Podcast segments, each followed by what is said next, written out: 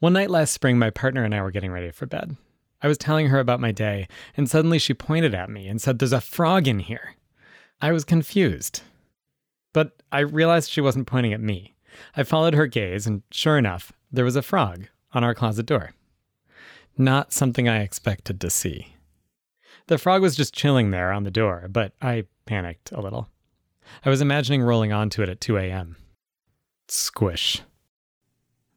So I said to Molly, Keep an eye on it. I'm going to get a jar. I ran to the kitchen, ran back with the jar, but the frog had jumped. She'd lost it. Right below the closet door was her laundry basket. We both said, In there! She started to dump it out, and I said, Not in here! So she took it to the back porch and one by one took out her clothes and shook them at arm's length because she was, understandably, worried that the frog might jump on her. I wasn't as worried about myself because I was pretty sure a frog couldn't jump around a corner 10 feet away. I watched Molly empty the basket. No frog.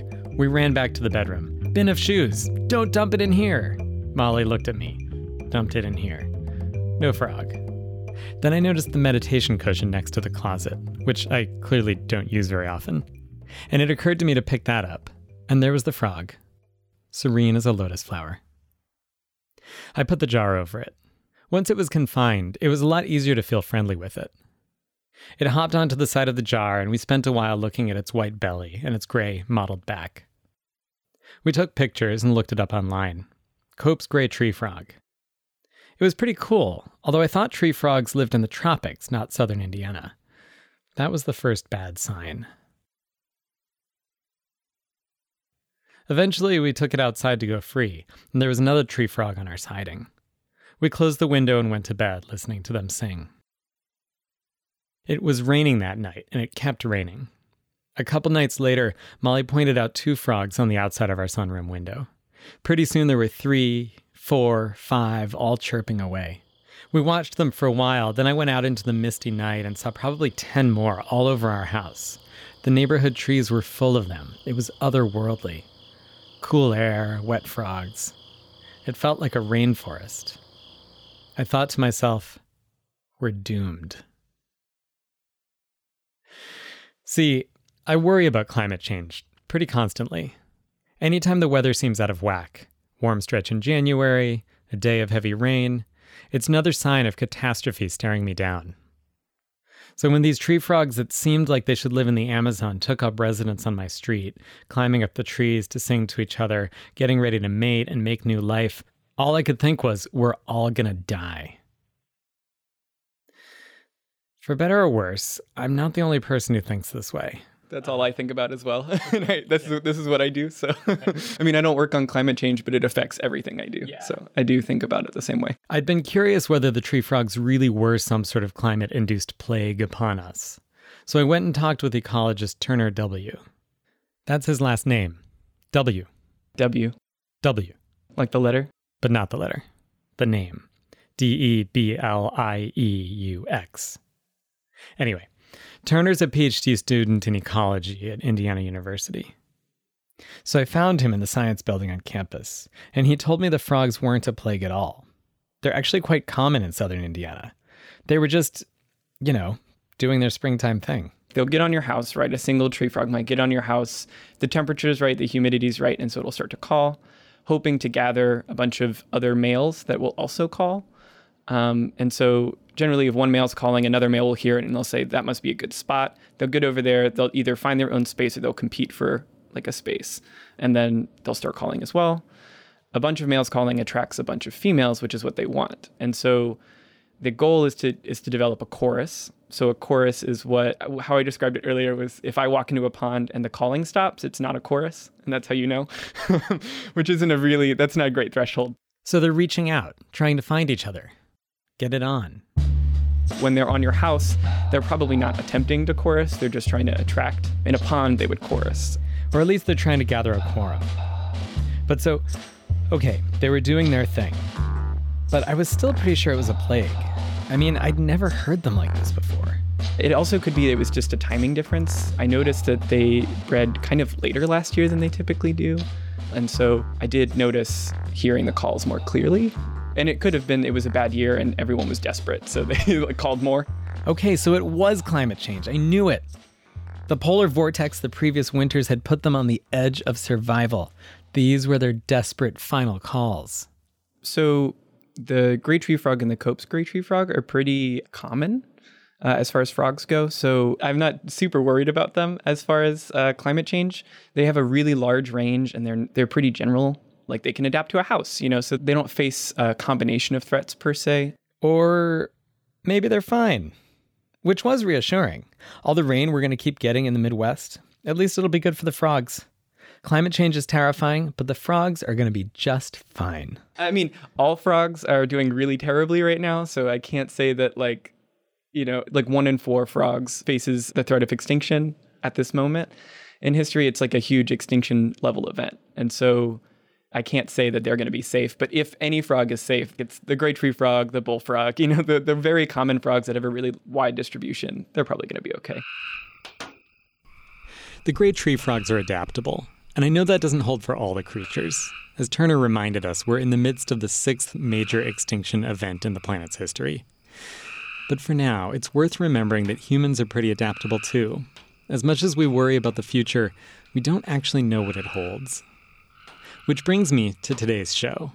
This is Interstates, by the way, from member supported WFIU in Bloomington, Indiana. I'm Alex Chambers. Today's show is about the future, specifically how to survive the future, which is the name of a podcast about today from the perspective of tomorrow. It's a show I produced for Indiana Humanities with my friend and collaborator, Allison Quantz. All five episodes are available in podcast feeds right now. Today on Interstates, I'm going to play you the first two. How to Survive the Future started because I was worried about the planet. Then I realized I could maybe find someone to tell me how things were going to work out. So I called up some farmers I knew, Liz and Nate Brownlee. We sat down around their kitchen table in the year 2060 and talked about the past. It was raining, because here in Indiana, there's going to be a lot of rain.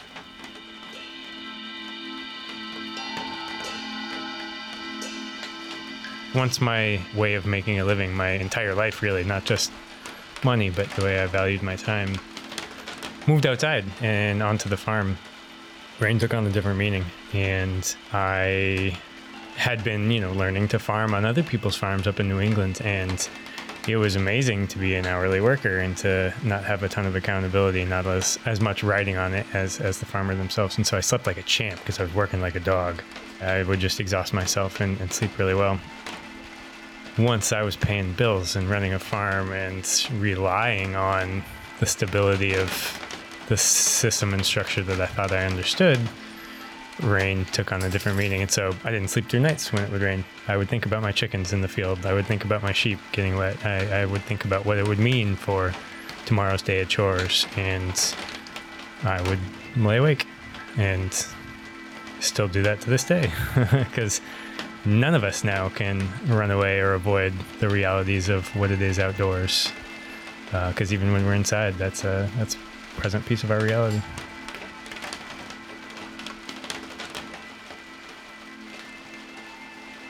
What were some of the things you did on the farm over the decades to sort of mitigate the intensities?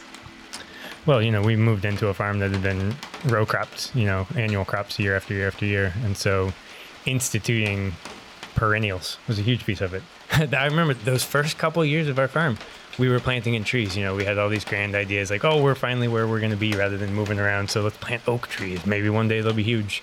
And oak trees are beautiful and I loved them. But when we would mow the pasture and miss spots because the pigs were in the way of the mower, trees would grow there and they would be trees that wanted to be there and they would be eight times as tall as the trees that I had planted, you know, in a span of just months. And so the big plants that we were letting live year after year after year got really good at drinking the water that was in our soil.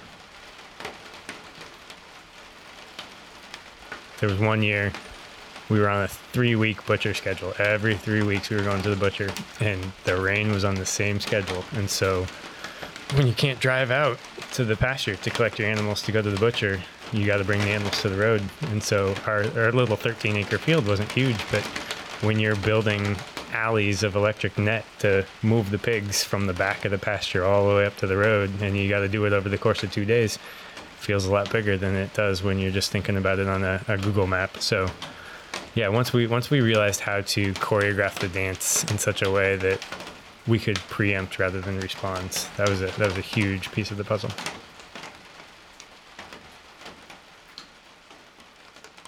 Could you actually introduce yourselves? Yes. Oh, sorry. Sure. Um, I'm Liz Brownlee, And I'm Nate Brownlee. And and this is our farm. So this is Nightfall Farm, and we're on my family's land here in Jennings County, Indiana.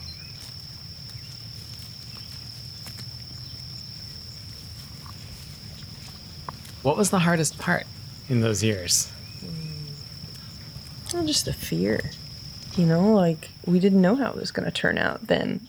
I wish I could have known. All right, Th- that was always the thing. If I had only known then what I know now, then I could have probably been more ambitious, um, because we could have gone the right direction more quickly, and I could have been less scared and stressed out by climate change uh, because I would have known, like, oh, people are going to come around. But at the time, I didn't know, and um, you know, when you're a farmer who's, you know, in year six of your business or something, like, how do you know where to invest? Right? Is it worth putting another $10,000 into fences that, you know, those fields may not be grazable in 15 years because it's going to be always too wet or too hot or too something? Um, should you pack up your bags and move to Michigan because the climate projections look better there than they do in Indiana? Should you just give up altogether and go to London and protest? You remember the protesters, the uh, extinction protesters, right? Like we talked about that. Should we just go? Because is this working or not? I don't know. And what are the what are the long term prospects of a farm in Indiana? We didn't know, and that was scary.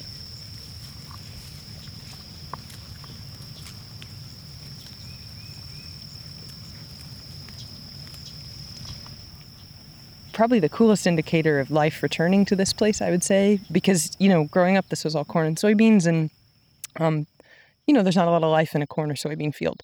It's basically just that crop. Um, when we're out here, we see tons of different birds. We great blue herons that fly over, and we see bugs uh, and spiders of all shapes and sizes, and little snakes and big snakes, and we assume that all that life means there's a food web that's reforming here, and that's encouraging to us. We'll take these buckets, Nate. So you're gonna, what do you think, like a half bucket in each, and we'll take it over to whoever needs it? Uh, not even, but yeah. Okay. You guys want to go on the other side of the street, you don't have to. Sure. Yeah, let's go around. What do you have? This crawdad hole. Yeah. So we sit really wet here, and I only recently learned that not everybody knows what that means. So, uh, if you sit wet, that means your soils are very um, heavy clay soils, where the water table is really high. We're right by the Muscatatuck River. It's just beyond the next tree line, and um, essentially the the crawdads uh, are prolific here because it's a wet clay heavy place and that's the habitat they like. So actually when i was a kid my dad would answer the phone crawdad holler um, and we thought about naming the farm crawdad holler but we thought like i don't know if that actually sounds like a serious business. Um, maybe it sounds like a party. Um, so we went with nightfall farm instead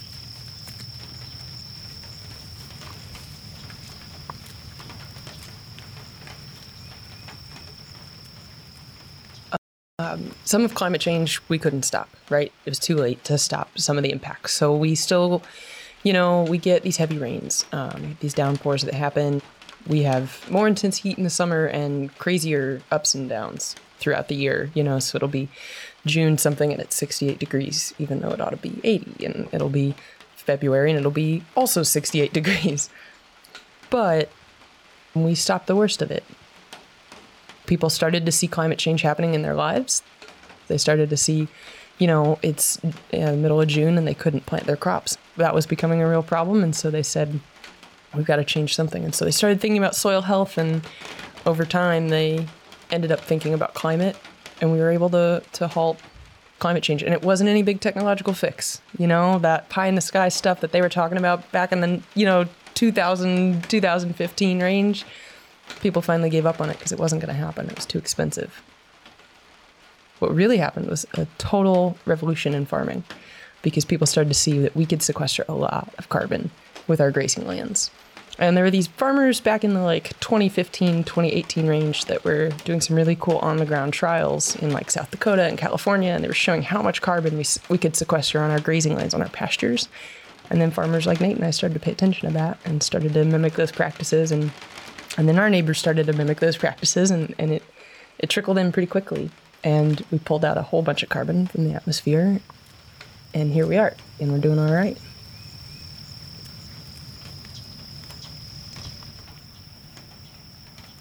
Now we want some trees out here. You can see we've got tree rows, um, some of which we've planted and some we just let come up.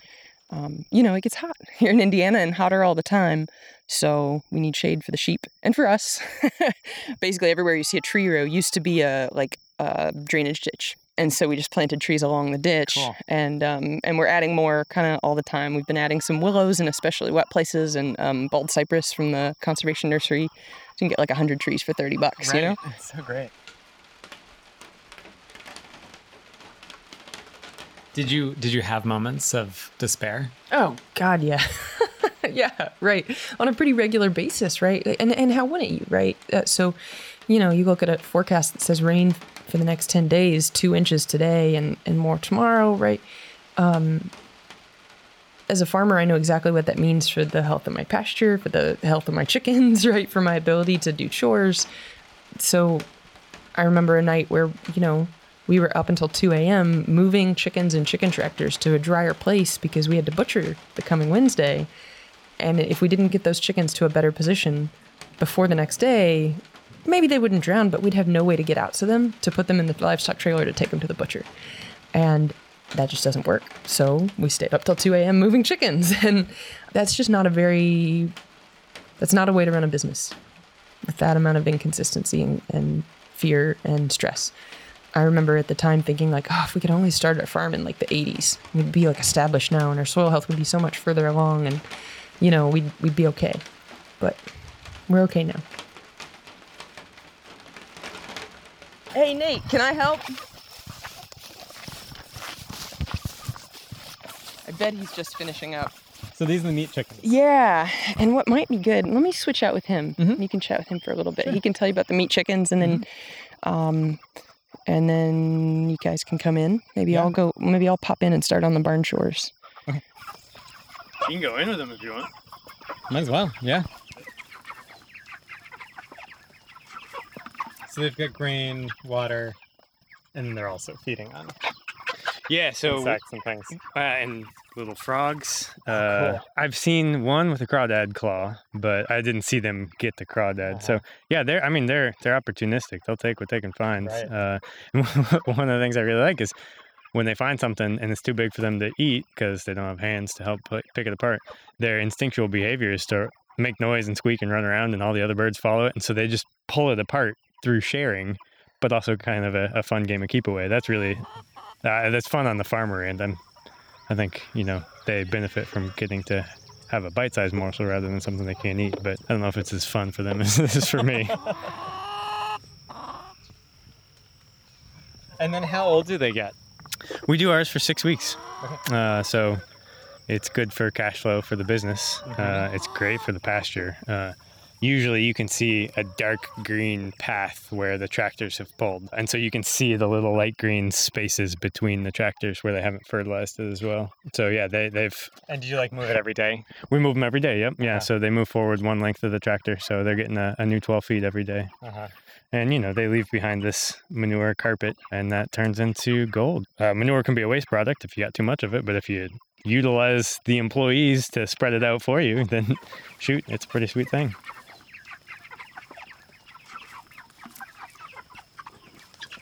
Back in 2020, there was a farm that we were we were really good friends with. Those guys still are. They had been all commodity crops. They were doing all non-GMO at the time, which was kind of crazy. But they still sold into the commodity market.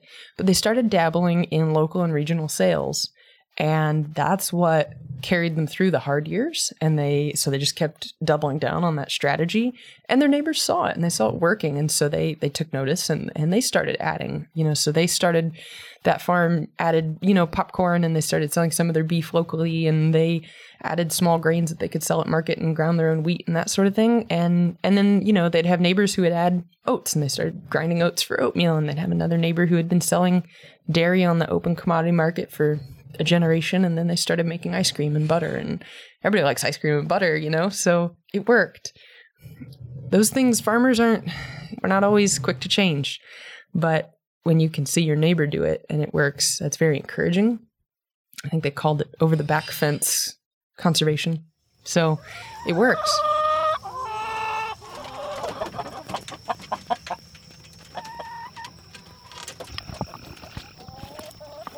Crawdad holes? Is that what you said? yeah It's amazing. I've never seen them before.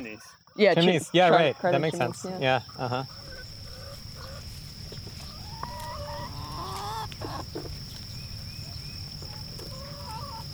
I think back to the farmers market, sitting around at the farmers markets back then, and the old timers.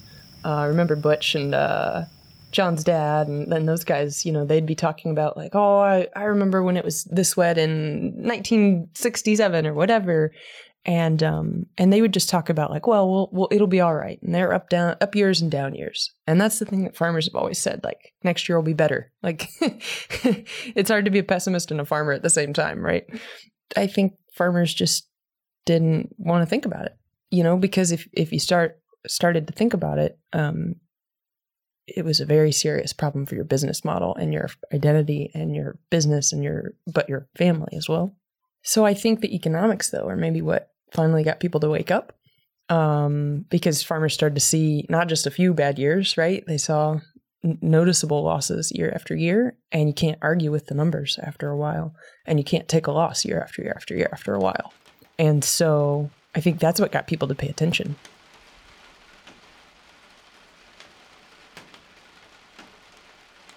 And on a personal level, did you feel despair? Absolutely. I absolutely felt despair. Um, I just couldn't understand why other people all around me, you know, my neighbors and my legislators and everyone in between, um, couldn't see the problem. It just didn't make any sense to me. Like, don't don't they care about my future? Don't they care about their own futures? Don't they care about their grandkids? I couldn't make sense of it. I just wanted to shake people, like just any random person I saw, just take them aside and say, "Please, don't you get it?" You know, I joked about farmers can't be pessimists, but I'm absolutely a pessimist. so yeah, it's stressful. I mean, but Nate and I, you know, we always used to debate about this. Like, does change happen? Is the most effective change big change or small change? And um, we we decided that our farm was going to be the change that we could affect, and so that's what we did. And here we are. It's 2060, and we're doing all right. Because we sit so wet, cattle are a hard fit, right? They're big animals. Um, and so if it's wet, they're up to their knees in mud Oh, at yeah, all times, right? Whereas sheep are much lighter animals, but they're still grazers. And what we want here is pasture, um, because you can sequester a lot of carbon with pasture. You can raise a lot of good food with pasture, um, and we enjoy working outside with our animals, right? So Yeah. people ask us like, "Why don't you grow vegetables?" And we we sort of say like, "Well, I like pigs more than I like carrots." That sheep her name's gracie. She's a mom one of our mamas and you know she was just eating a little uh, ash tree sapling and now she's munching on some grass and you know there are some flower weed type things some briars in here some clovers and all those things have different you know chemical makeups. And actually the diversity of diet gives them a diversity of types of fats and that's what turns into flavor. Nate can tell you more about the science but that's the sum of it and i think that's really cool If you guys could describe what it's like there now, oh it's so nice we can pop into the shade anytime we want Sit on the swing. Ugh, we have this full size swing, like a porch swing, but it's hang it's hanging in a big old sycamore tree that we planted. Yeah, back in what would have that been? Well, we didn't plant it. You're right. That was one that we just let grow, starting back in 2014. It's a big, beautiful tree now. We used to Um, call that the pig woods. Oh, that's right. Because the pigs were in that paddock, so we had to mow around them. And then all of a sudden, next year, without us planning on it, we had a hundred by hundred square foot section of cottonwoods and sycamores that it was dense as could be those first couple years, super dark underneath, and they started out competing each other. And, and the sycamore was the grand champion of them all. Yeah, it was the winner. And we've got, gosh, how many sheep do we have these days? You didn't count noses this morning? So we've got sheep grazing um, here and on the hill farm, which feels really good because that's the part of the farm that has really nice um, old woods, and so we get to we get more time these days to go over there and um, hike around because we have to go check on the animals, and that's good. Um, and you know, when we moved back here, there were gullies almost um, up to my waist, and um, that land is really healed and come back to life as well.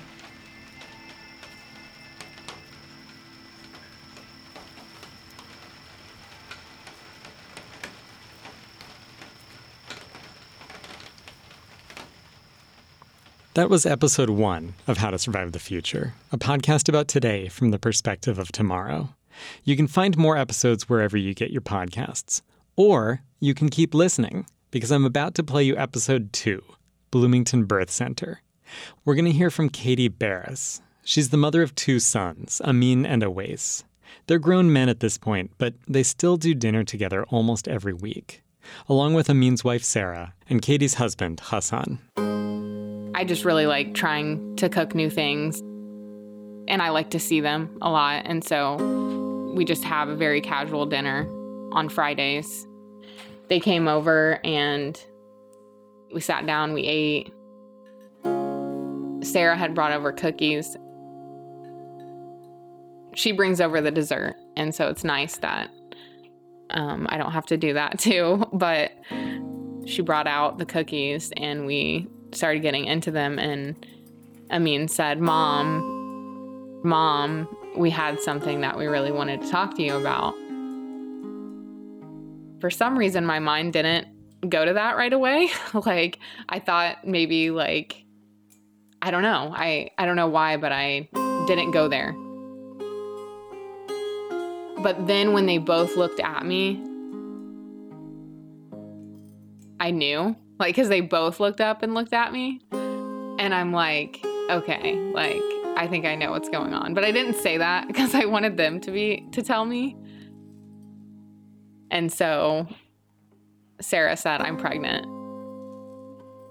And of course, I, I started crying because I was just overwhelmed and excited. And I gave them both a big hug. A fairy house. I also said a cherry house.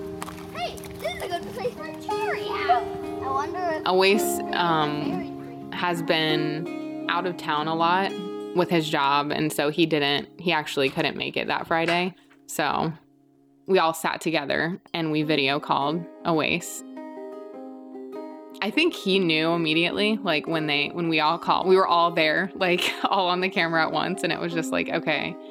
He was very happy for them, and um, I think he's excited to have a nephew. So, or a nephew or a niece. so they decided to find out ahead of time, Um, or did, or are you just not wanting to reveal it? I might already know.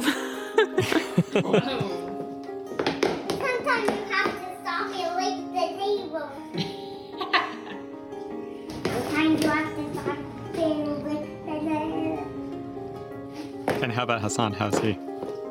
He's really excited too. He's always talked about having grandkids and how he is excited to like be that person that he always wanted, like to to help out and to not just be there when it's easy and fun and drop by and see the kids, but like actually like be like, I'm here for you.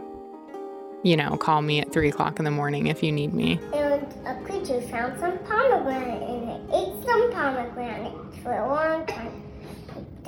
I'm also just very excited to do all the toddler things. Um, because again, I think that that's a phase that's really tough and exhausting. And I think it's great when you have somebody step in and um, just kind of like play all the games they want to play, like running around and getting outside and getting their energy out. And I'm, I'm really excited about that. I just think toddlers are hilarious and they say really funny things. So I'm excited about that too. I'm standing in the place where it all started, upstairs in our house. Our son was born in the bedroom, and just around the corner, I went into another room to start the night because I needed to not be on the floor. We had a futon on the floor. And I just remember the beginning of this incredibly mind altered state. I think no matter how the birth goes, I was not prepared for what was to come. the parents are usually exhausted by the end. I don't think I ever really thought about it except that I wanted a child very much. And then they have a fresh newborn that they have to take care of. For some reason, I had no idea what it would mean to have a newborn. It was the most amazing and the most frightening sense of responsibility and love and transformation. And so I hope that I can be there to make that transition easier for them. I felt like I had walked through a threshold into a very sacred space, but also a really messy, like body fluid, poop, mucus, milk, all the things um, space as well. I can think of nothing more spiritual nor more physical than the experience of becoming a mother. Of course, I hope their experience is not like mine. We had been wanting to have a baby for a couple of years, and when I found out I was pregnant, we both didn't really believe it for, for a while, just because we had been wanting to get pregnant for so long. Going into the birth of my first child, I had really high expectations for how awesome and completely natural it would be. And then the experience of giving birth came, as it does. And it was neither of those things. It was protracted.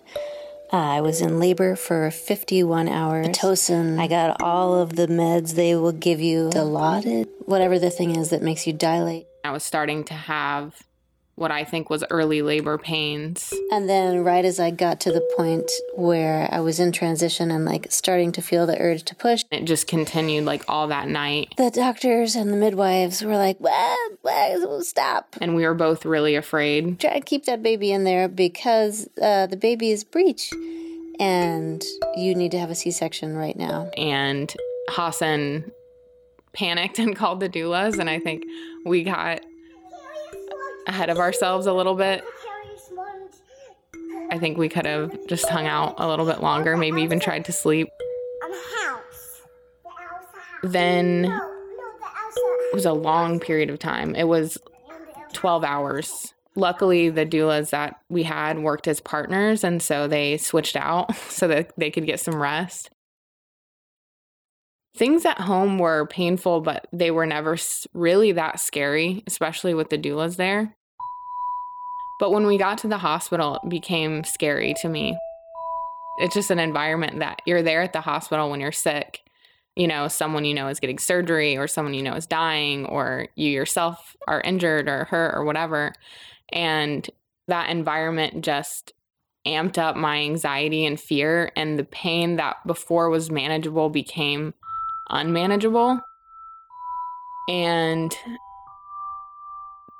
also, my exhaustion started to wear on me. So it had been, like I said, at this point, at least 24 hours already of no sleep and excitement turning to anxiety. And Hassan was the same. We were both running on fumes, and then just hours continued to pass. One of my main birth preferences was to not have any pain medication at all. I don't like to take medication unless I absolutely have to. And I was really nervous about the what effects those medications might have on my baby and me. And so I was very firm on that. And in fact, to the point of kind of being semi, not outwardly, but in my mind, kind of judgmental of people who did get an epidural or got some type of pain medication during their labor and birth. But I just remember the pain getting worse and worse and worse. And finally realizing that I was thinking about the epidural and being afraid to tell Hassan and the doulas that I wanted the epidural because I was ashamed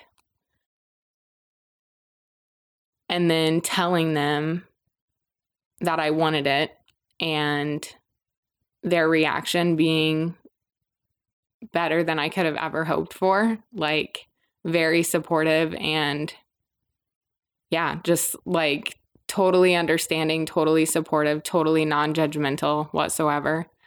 And just like this sense of relief of Like it was like the shame outweighed the pain at that point. Like before I said that, because it was so, it was a lot. It was a lot to admit that. And then, um, after I had the epidural, I very much became just like a patient to the staff, like an unnamed patient, kind of like they were doing things to me, and I was just kind of on the bed with no feeling. And um, we had to use some Pitocin to kind of move things along because things were taking so long after I got the epidural still. And so this was just more and more hours of not sleeping. And I remember Hassan being next to me and sleeping in a chair, but like waking up in panic like every five minutes.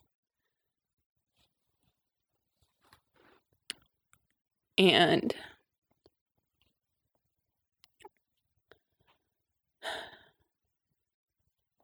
then when it was, you know, the doctor came in, the new the new doctor. And she just came in the room and turned on all the lights and just kind of checked me without really asking to check me my my cervix.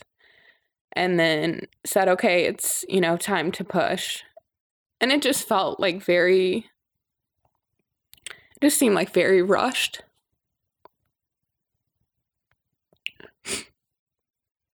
it was very rushed and very impersonal and cold.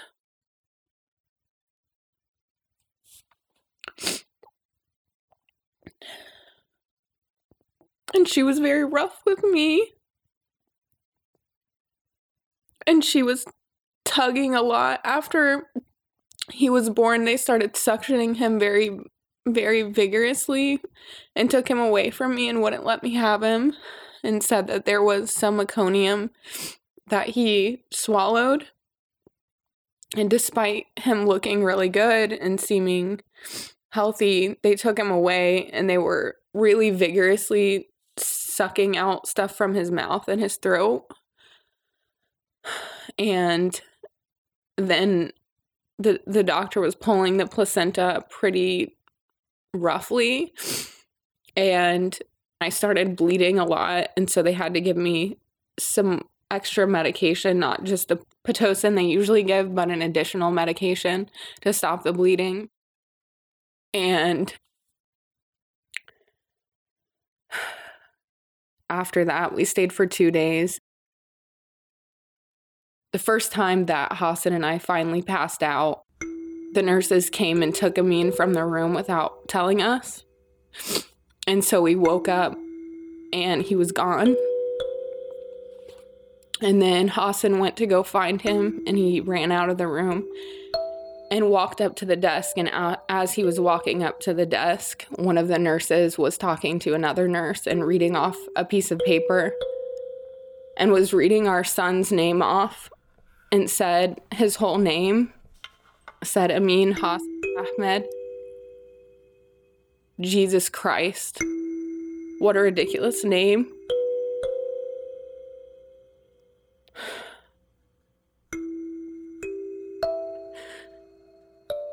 And later that day, we left the hospital and went home. And Amin was having a lot of difficulty breastfeeding and I wasn't getting sleep. And I just kept trying and trying to breastfeed. I really didn't want to use formula. Again, one of those things that I was judgmental about before I actually went through it myself and realized that it's really fucking hard. And breastfeeding went really, really terribly for about six to eight weeks of me trying and being in excruciating pain. I mean, even to the point of bleeding, my nipples bleeding was very painful. And he had a really tough time latching, which we found out through physical therapy was because of the vigorous um, suctioning at birth. Um, so he he had a gag reflex to anything being put in his mouth because of that experience. And so anytime I tried to put my breast in his mouth, he gagged and moved away. And I'd say around three months was where it really started to get a lot better. And when I took him home and he would cry because I knew he was hungry, I would cry too, knowing how much it was going to hurt to feed him. So then there's that decision you're trying to make where do I do I supplement with formula? I just like just want give myself a break for one feeding. When I asked his pediatrician about that, she was really like you can do that, but you're going to destroy his gut. And so and so it just hurt for 4 months until until it stopped hurting. I remember my doulas coming at 6 weeks to come do their check-in visit and them asking me to tell my birth story and I told them but I've already like you guys were there. why why would I tell you my story? And they said, "Okay, you know, just just go ahead and take it from the top. Just tell us the story." And I'm like, "Do you mean like the details like when you when you weren't there? Like what do you mean?" And they were like, "No, just tell the story from the beginning to the end and your, you know, your perspective." I felt like there was a community of support that I'd heard about, but I didn't know how to access it. Like it was a club that I didn't belong to. Only then did it really hit me that that experience was traumatic for me. I didn't realize that before then. I knew that having a baby was hard and that I was struggling and breastfeeding wasn't going well. And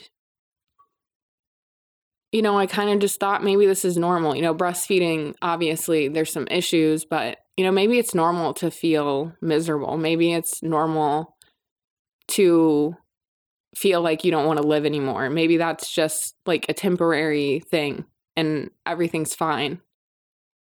I was probably feeling like, in some ways, I didn't. I didn't really deserve the help. It was scary how miserable I was. I remember crying to Hassan and being like, I just, I can't believe how absolutely miserable I am. Like, is this, I was just terrified that this was how life was going to be forever. And that was so scary. I, I'm glad that they had me tell the story because I think it was very healing for me to tell the story. And every time I tell someone who really listens, I think it is a part of the healing. And clearly, I'm still healing.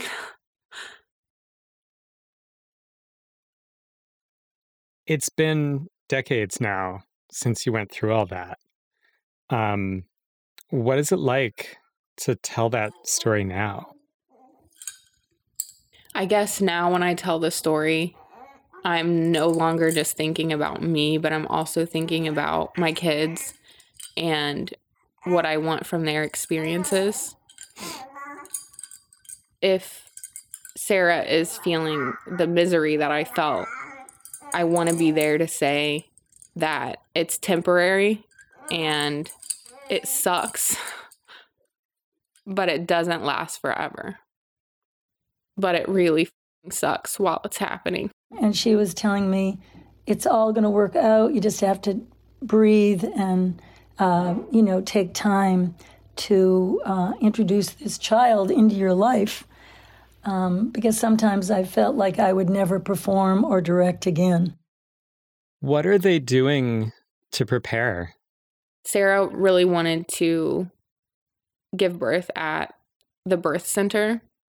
And I'm very excited about that because you know, you see the same midwife throughout your entire pregnancy, and she's also the one that's there when you're giving birth. And so you're not walking in not knowing who's going to be there. You have someone who you know and you're comfortable with, and it's more homey, like it feels comfy, and um, so you don't feel that sterile environment of the hospital.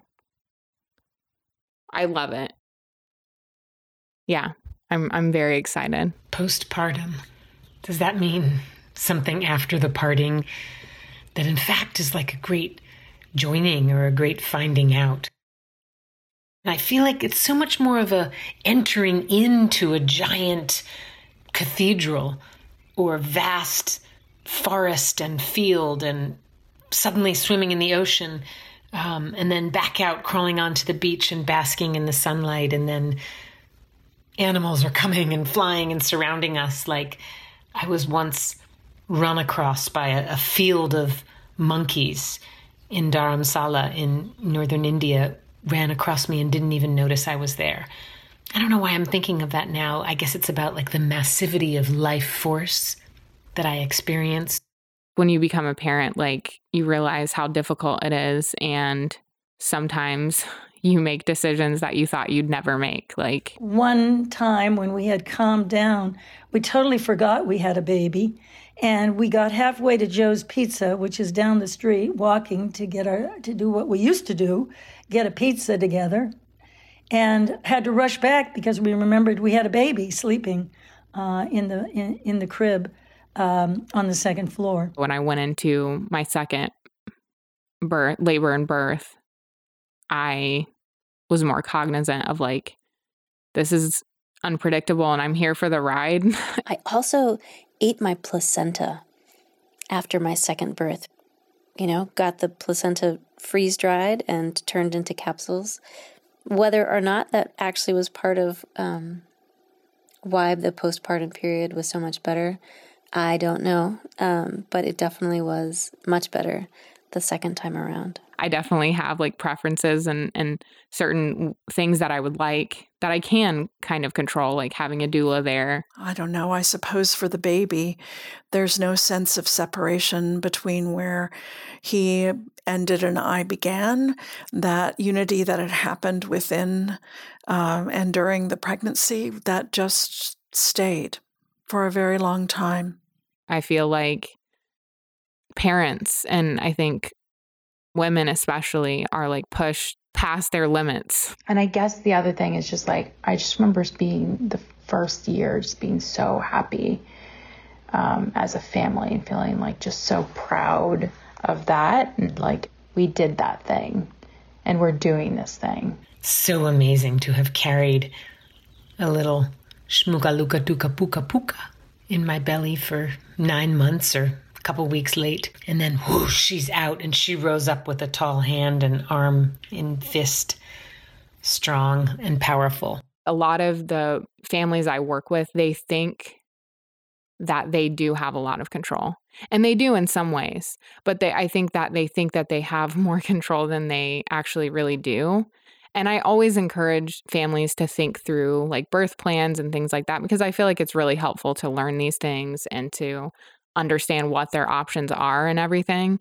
But at the same time, like, you know, making it clear through conversations we have that this isn't set in stone and let's try to be open and like curious with like the experience that we have. My daughter's just turned five and I feel like I'm entering another, a new postpartum phase or place. Um, she's so strong and independent, and yet needs me in such a another way. Um, so I'm learning, I'm growing. I guess that's the biggest thing. Oh my God, change, change, change, change, change. So I think the last thing that I wanted to do is just see if you wanted to introduce yourself again. I always have struggled with introducing myself. Actually, I struggle with like basically everything we're doing in this conversation, which is just like talking about myself and like, yeah. okay. Um, I'm Katie. I'm a mom of two boys, a professor of criminology, and a birth doula. Um, do you have like favorite foods or anything? Um, I got a triple chocolate raspberry croissant a few weeks back and it was life changing. So mm. maybe that. yeah, changed my life.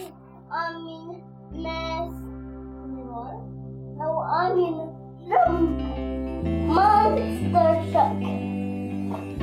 Uh, too heavy, Mama carrot. That was episode two of How to Survive the Future, a podcast about today from the perspective of tomorrow, here on Inner States from WFIU. I'm Alex Chambers. How to Survive the Future was produced by me with Allison Quantz, who also came up with our title. Music is by Airport People, Amy Oelsner, Backward Collective and Last Ledges, and Ramon Munra Sender. Thanks to Molly Weiler and Kate Young for additional editorial support. Thanks also to the mothers who lent their voices to that episode. That's Georgianne Catalona, Cheryl Studley, Amy Pickard, Amy Messer, Eliza Ladd, and Toby Kaufman. How to Survive the Future is produced in partnership with Indiana Humanities, with funding from the National Endowment for the Humanities and with further support from the Writers Guild at Bloomington. And Inner States is produced and edited by me, Alex Chambers, with support from Eoban Binder, Aaron Kane, Mark Chilla, Michael Pascash, Peyton Whaley, and Kate Young. Our executive producer is John Bailey. As always, our theme song is by Amy Oelsner and Justin Vollmer. All right, time for some found sound.